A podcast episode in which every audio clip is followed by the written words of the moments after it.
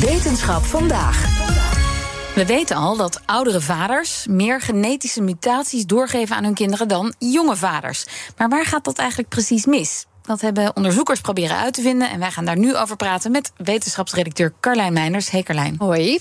Ja, kun je eerst iets vertellen van ja, hoe zit dit ook alweer? Wat weten we nu al? Zeker, ja. Uh, ons uh, pakket van genen houdt zichzelf uh, op orde door constante reparaties uit te voeren.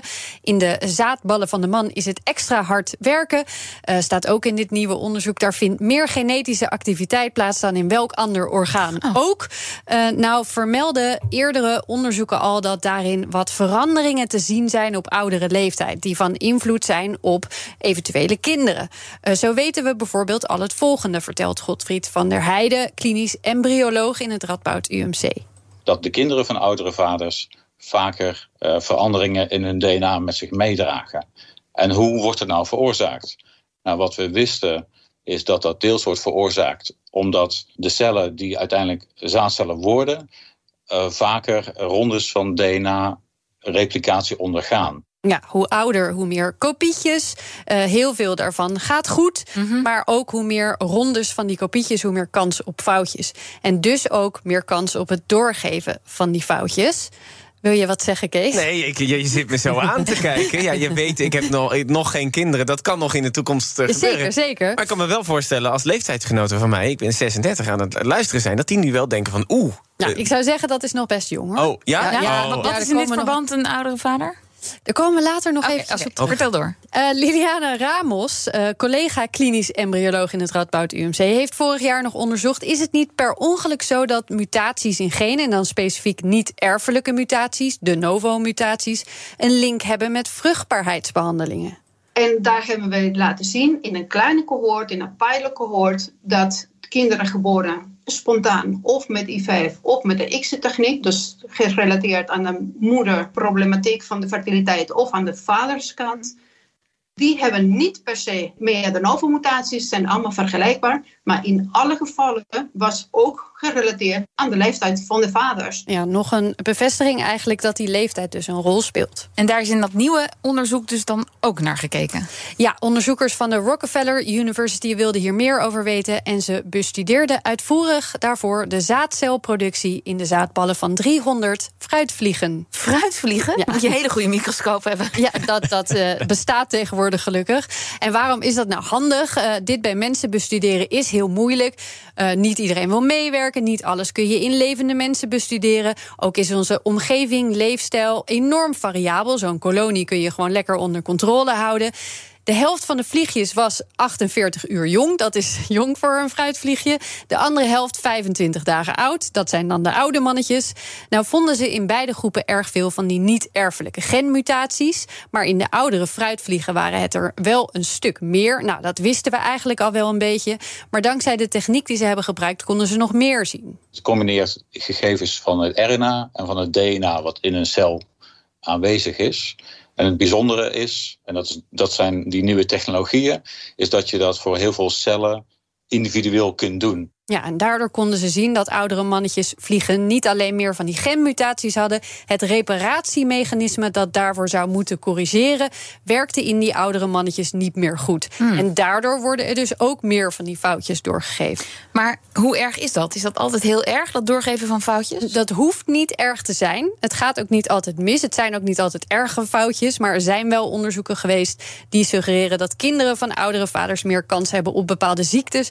Autisme wordt dan vaak vaak genoemd. Daar is misschien nog wel de sterkste link mee gevonden. Maar daar is nog heel veel onderzoek uh, voor nodig om dat allemaal beter te weten. Nu weten we dus dat dat reparatiemechanisme ook een rol speelt. En kunnen we daar dan ook wat mee met dat mechanisme? Ja, het is niet zo. Uh, dat zou wel mooi zijn dat er een makkelijke fix is voor dat falende mechanisme. Naast het feit dat we het lang nog niet goed genoeg begrijpen. Uh, dat het misgaat, kan ook nog eens door heel veel dingen komen, zegt Marij Dinkelman-Smit, uroloog, androloog in het Erasmus MC.